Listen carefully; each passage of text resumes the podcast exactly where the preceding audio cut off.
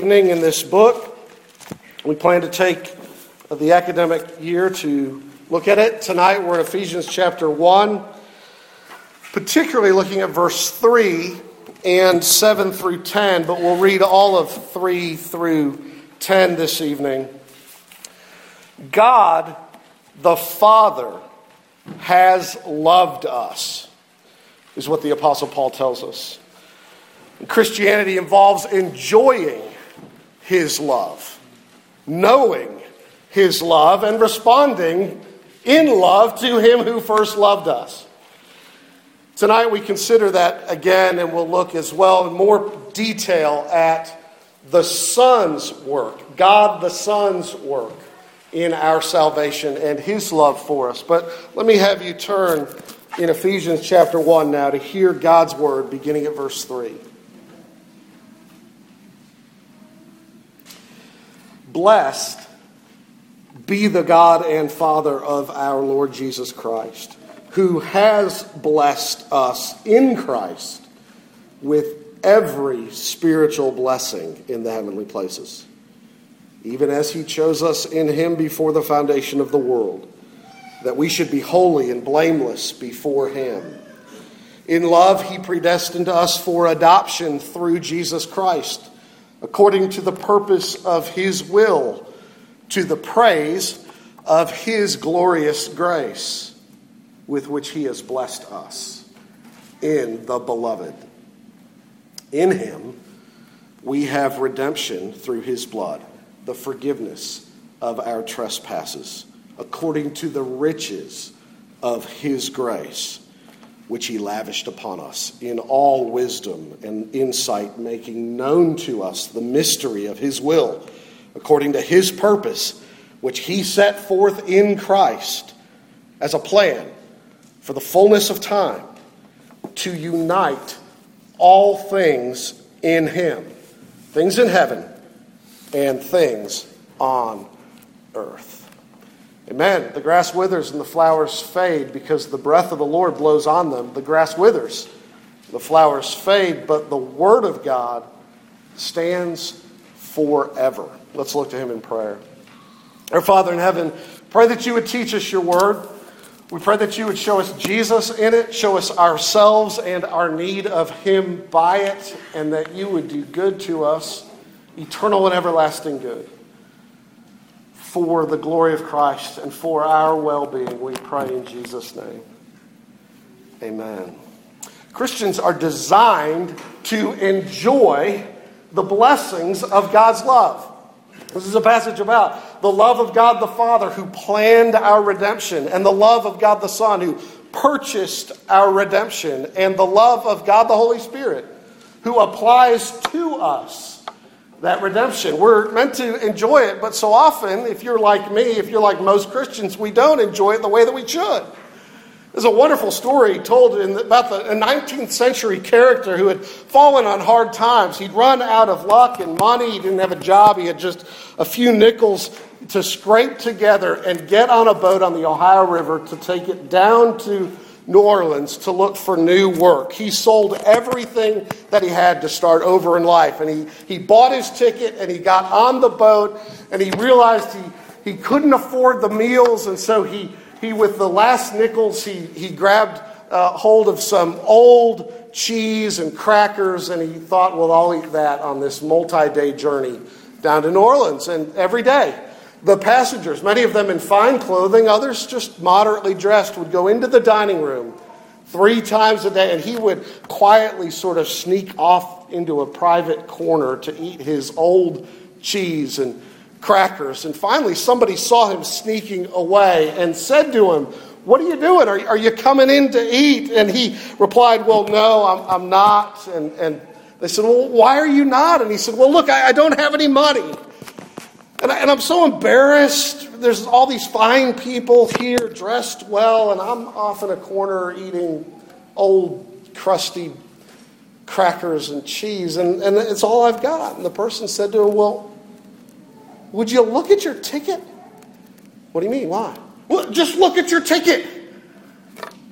Look at the bottom of it. At the bottom of it, it says all meals included. But here he is, like so many people, so many of us, right?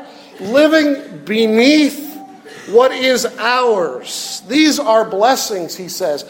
For every Christian, he says you already have all these blessings, and usually we don't even know what they are, let alone experience what they are. And listen, I get that. I understand that. It, it's kind of like this. I, I've been married a long time, but, but in an instant, I can't tell you how long I've been married. I have to think it through. I have to think it through uh, because I've been married a long time, but I've sort of forgotten about how long it's been, and, and I have to think through all the great moments of it. There are very few people, and there are some in this room, I'm sure, who can tell you exactly how long they've been married. More likely the women than the men. The men will do the math. But be easy on us. Be, be patient with us. We're forgetful people. But it's not just remembering when we got married. We don't often live like we're married as married people.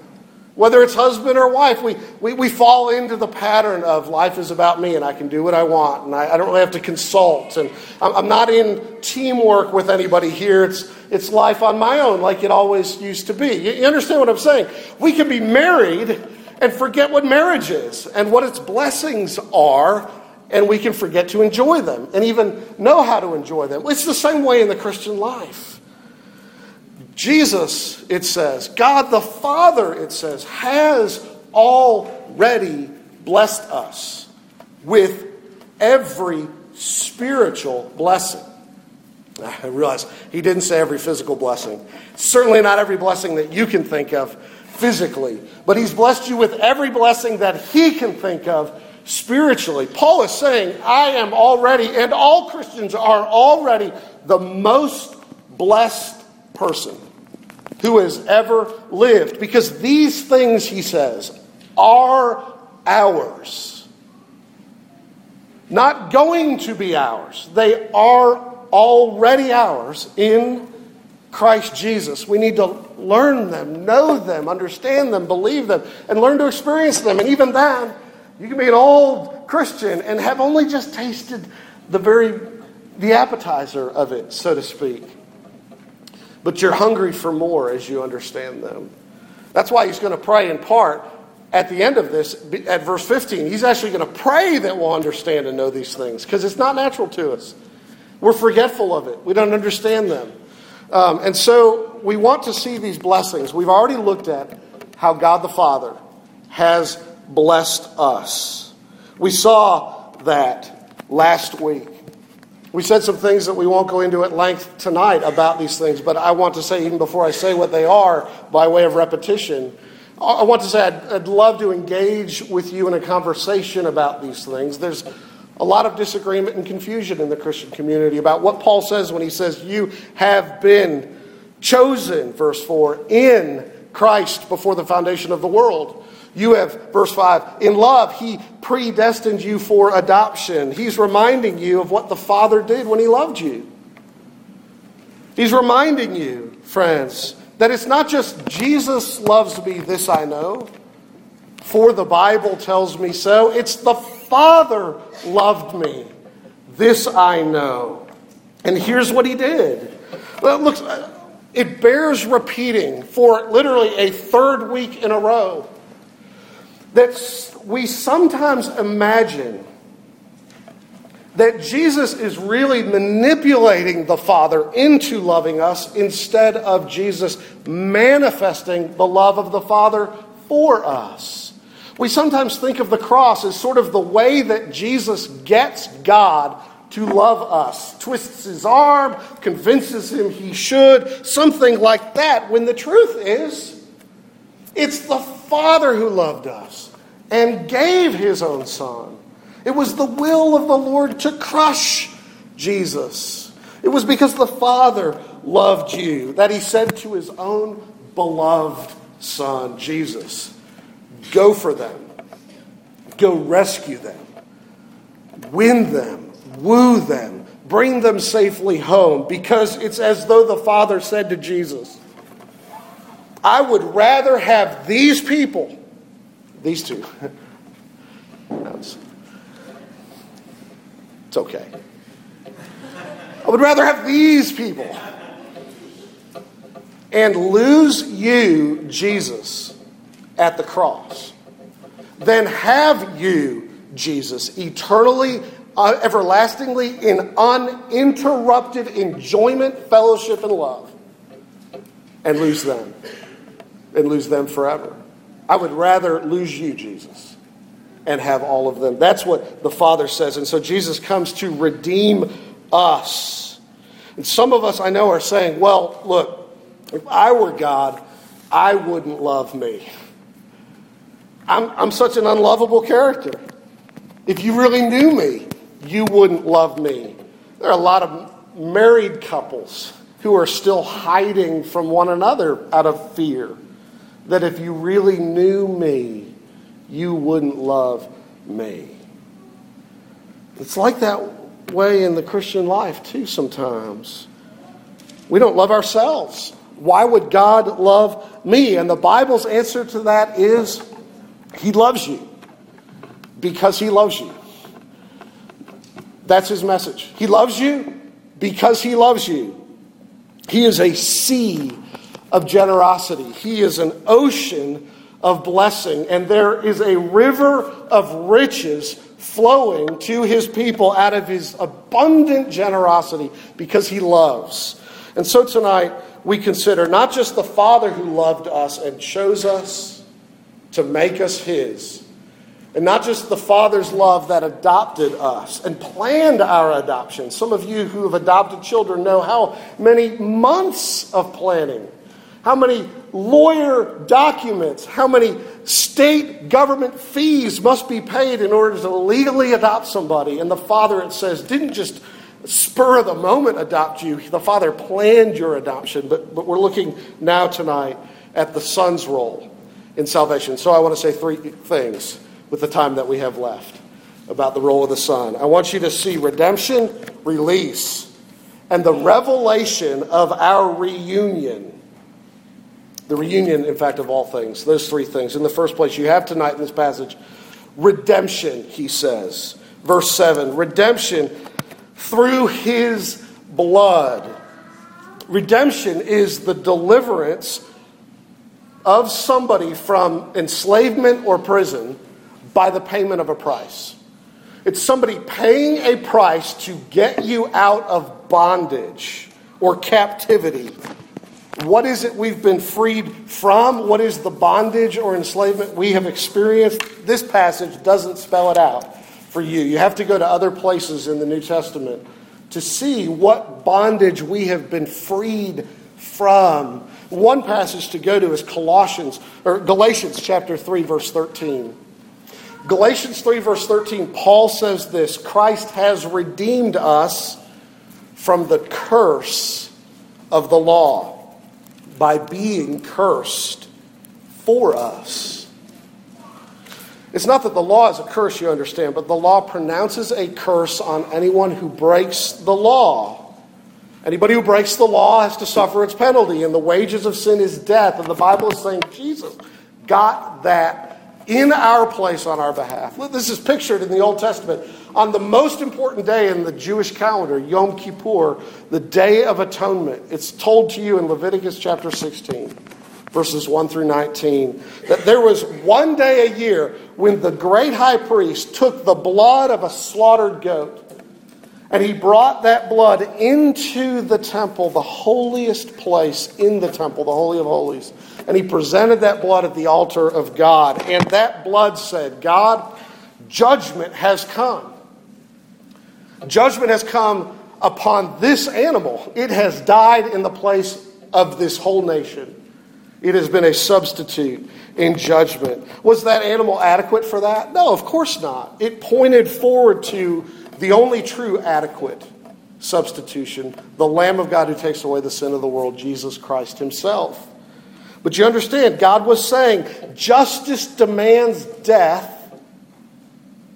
When God's law has been broken, His authority has been rebelled against, when there's been cosmic treason in His universe, and He will punish rebellion. And the Bible says Jesus has taken it away for us. And so we're redeemed from the curse of the law by Christ becoming a curse for us. We're also redeemed from slavery to sin. Romans chapter six, verse twenty says, "But you were slaves of sin, but now you have been set free from sin, you who were slaves of sin." There's an interesting story about the building of the Tombs prison in New York. The guy who was awarded the contract to build it committed a bunch of fraud and was found guilty and thrown into the very prison that he had built. And he said to the warden, "I never dreamed when I built this place that I would one day be an inmate." And yet, friends, that's That's the way it is for us. You and I have given ourselves over to sin, served sin, and, and if you know yourself at all, you, you will discover that you have become a slave to your desires. You've become a slave to your own lusts. You're actually a prisoner of, of, of the prison of your own making and bondage to sin. And what Jesus does is he rescues you. He frees you. And what does it take? What payment price needs to be made? Well, you can't pay it. You know that. A guy named Oscar Wilde, he, he has this character in his play called An Ideal Husband, in which the, the man's name is Sir Robert Chiltern. He's been involved in these seriously deep, devious business dealings. Nobody has, to this point, discovered him out until this woman comes up alongside him trying to blackmail him and says to him, "Even you are not rich enough, Sir Robert, to buy back your past. No man is." Do you know that about yourself? You cannot live a blameless future and purchase for you rescue from your past. You can't make up on it in the scales of God's justice. You can't do anything to rescue yourself from it. And who of us isn't ashamed of the stuff in our past? Who in this room isn't guilty of things that they regret and they would want to hide from everybody if they could hide them forever? But you don't have to pay a penny for this redemption. God is rich enough to pay the bill. Out of the riches of his grace, it says, he lavishes us with grace, and he redeems us at what cost? At the cost of his own beloved Son. Jesus pays the ransom price to the Father's justice so that we could be freed from the curse of the law, rescued from our sins, so that there could be no condemnation for you who are in Christ Jesus. This is good news, friends. And the result of it is the second thing. The result of it is release. That's his point here. In him we have redemption. What? The forgiveness of our trespasses. And the, and the word he uses here for forgiveness is the word to send away or to loose somebody of something.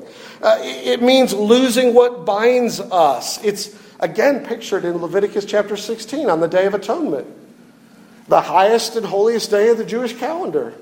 Because on that day, there weren't just there wasn't just one goat, there were two goats.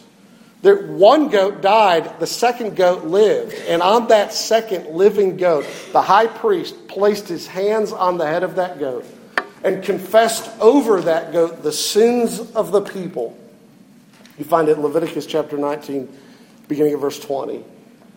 Confessed over it the sins of the people. And as it were, the sins of the people were transferred to that goat. And then that goat was led out into the wilderness, so far away it could never find its way back. It was a visual demonstration that God sends away our sins.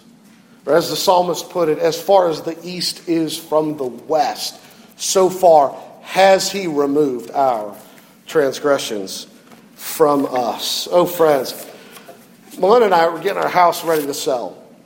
We're anxious to move here to Siloam Springs. My real estate agent is in the room, and we just made eye contact. He's going to sell this house for me. We have we have doctored it up.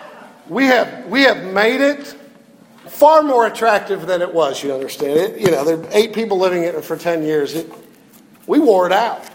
When we when we bought it, the woman said to us that we were buying it from, she looked at the carpets, which were original to nineteen ninety-four, and she said, yeah, you know, there's there's a spot over there, and there's a spot, you know, in the bedroom back in the corner, and you, you may want to put new carpets in. And, of course, my wife and I are cheapskates with four kids at that time, and we said, uh, uh-huh, okay. And we have lived in that house on those carpets ever since. Yeah, we've stained them all the more. But they're eighteen years old, they needed to go, and we hired in Carpet One to come in and take out the old carpets and put in the new. I actually am such a cheapskate, I told the guy at the store, I'll pull the old carpets out. You just bring in the new. And by the end of it, I think he realized I'd probably screw that up and make it more work for his guys, that he threw it in free. So these guys came in. They started cutting carpet. Now... Now, I don't know if you've ever seen this done. In a house with eighteen-year-old carpets in which eight people have lived. And who knows who before us. We'll blame it mostly on them. But, I mean, they pulled the carpet. And then they pulled the carpet pad. And then they got their brooms. And they swept to the middle of each room a pile of dirt. Filth. Who knows what, you know, stuff. And thankfully, they swept it up, they put it in a trash bag, they loaded it on the truck, and they drove it away to the dump, and it is gone forevermore. The filth and the yuck has been sent away, and it's not coming back. I mean, new stuff is coming, you understand, but the old is gone. This is what Jesus has done for us, friends. He has taken our sins away and buried them in the garbage dump of Calvary, upon which the cross stood. And he has buried them there in the ocean of God's forgiveness. And, and listen, you need to know this. You need to be reminded of this. You need to tell yourself this again and again. Because if you are like me, you know how often you beat yourself up for your continuing sinfulness. And the Bible says to you, and you are forgiven. You who believe in Jesus. Though your sins are like scarlet, they shall be as white as snow. This is vital for us to understand, friends, so we're not, we're not thrown into depression about ourselves, so we don't destroy ourselves with self-hatred about our continuing sins. But it's vital for us when we talk to others. Uh, John Stott, who is a, a dean, was, he's with the Lord now, he was a dean of evangelical Christianity in the last fifty years. He, he notes that that Britain's one of their most well-known secular humanists and novelists gave an interview on television. Her name is Margherita Lasky or something like that. Anyway, in a moment of candor on television, she said this, "What I envy most about you Christians is your forgiveness. I have nobody to forgive me." Oh, friends, there's a world out there of people who need to know about the forgiveness of Jesus, but you'll never tell them. If you don't know how good it is to be forgiven yourself, Christian, you need to come back to this.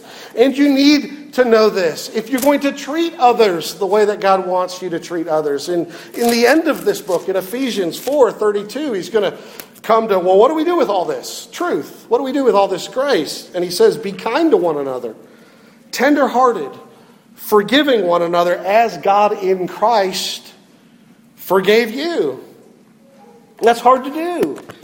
Corrie Ten Boom tells the story of, of how hard it was for her to forgive wrongs done against her. She'd been a forgiven person, but she kept rehashing the incident, and she couldn't sleep. And so finally she cried out to God for help, and then a Lutheran pastor showed up to chat with her about her struggle.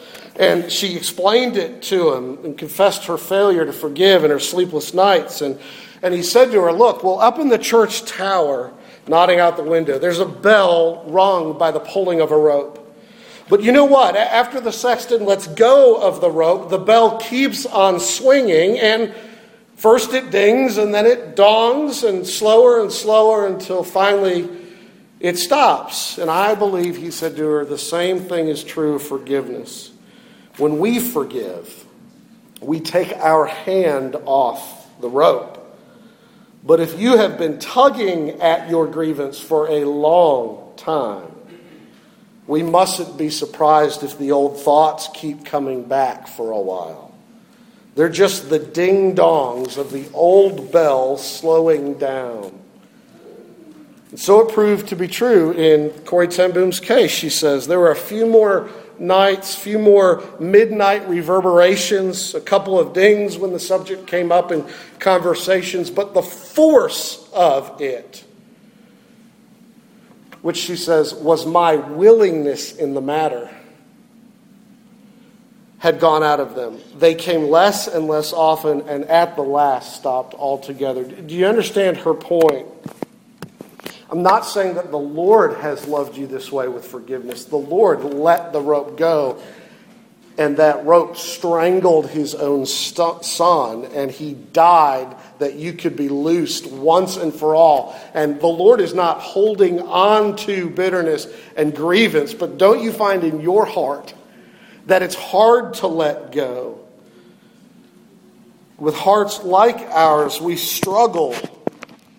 What we need to do is we need to let the Lord's forgiveness of us begin to shape and begin to make us willing, to be made willing to be shaped by the kind of forgiveness we have received as we relate to others, so that you can begin to let things go because the Lord has let you go. Now, there's one final point, and we'll make it extremely brief, and that is this. Not only do you have redemption in Jesus and revela- and, and release in Jesus, but you have you have revel- the revelation of reunion of all things in Jesus. He goes on to say in, in this complicated series of phrases in verses nine through ten that God has made known to us the mystery of his will. And what is that? It's a plan for the fullness of time. For what? To unite all things in Christ. See, what he's saying is this. There was a mystery, and now it's been unveiled. It's not a mystery. It's not a puzzle that has been solved. It's, it's a secret that has been now revealed. And it's been revealed to you. And you, he says, have been given wisdom, wisdom and insight in order to understand this plan and purpose of God. And what is that purpose? It is God's plan in Jesus to reunite all things together in him. The world has become like a fallen down Jenga game. You ever play that game with the little boards? You slide one out and put it on top, slide another one out and put it on top. It's a competition to see how high you can get. When that thing topples, it's a, it's destructive. It's a disaster. The world has become like that. We pulled one out and it all toppled over and everything got disintegrated. Everything fell apart. Things don't work like they should. But it was designed to be all held together. And when one part's missing, the rest of it doesn't function properly. When one part is broken, that brokenness spreads to all the other parts. I heard it put this way by a friend of mine named Les Newsom. He says, your lungs are a system designed to work as a system, right? Your lungs are designed to work all together. But if you take yourself to Venus and you breathe in that sweet Venusian ammonia, your lungs will experience dysfunction, disintegration, and it will spread to all the parts of your body. This is what happened to us when Adam and Eve said no to the Father. This kind of uh, pervasive chaos, disorder entered the universe. And we all experienced that. Decay and death as well. And now Jesus has come, Paul says. And he has come to be raised from the dead, to be Lord over the universe, and to set all things right, to bring all things back together in him the way that they were designed to be. In other words, Paul is saying that you, you are the object of that. You who believe in Jesus get to experience living life before the face of God as life was meant to be. Tasted fully in glory. But we have a foretaste of it, even now, as Jesus heals us. That's what he's saying. And this is so vital for us, friends, as Les Newsom goes on to say, for two reasons. One, this is so vital for us American Christians, because what is Christianity for us? For us individual Christians, Christianity is often just about me. It's about us. Jesus died to save me from my sins, we say, so that when I die, I can go to heaven. And that is such a microscopic view of what God is doing with this plan. He's not here just to fix you, though he will. He is here to fix everything. There's nothing outside of the bounds of what God can fix in Jesus and plans to do in Jesus. And so that means your future, dear Christian who believes in Jesus, your future is hopeful. That there's a purpose for your future. That everything is meaningful. That history isn't random. It's not chance, opportunity. It's not ungoverned. It's not just piddling along to who knows where. But God has a plan. God has a plan to pull it all together in Jesus. And you who believe in Jesus are part of that plan. You've been redeemed for it. You've been released from your sins for it. And you have been given eyes to see that this is God's plan, so that you can live in hope at the reunion of all things in Jesus. Let's pray. Father in heaven, I pray that you would drive home your word to our hearts in a way that only you can do.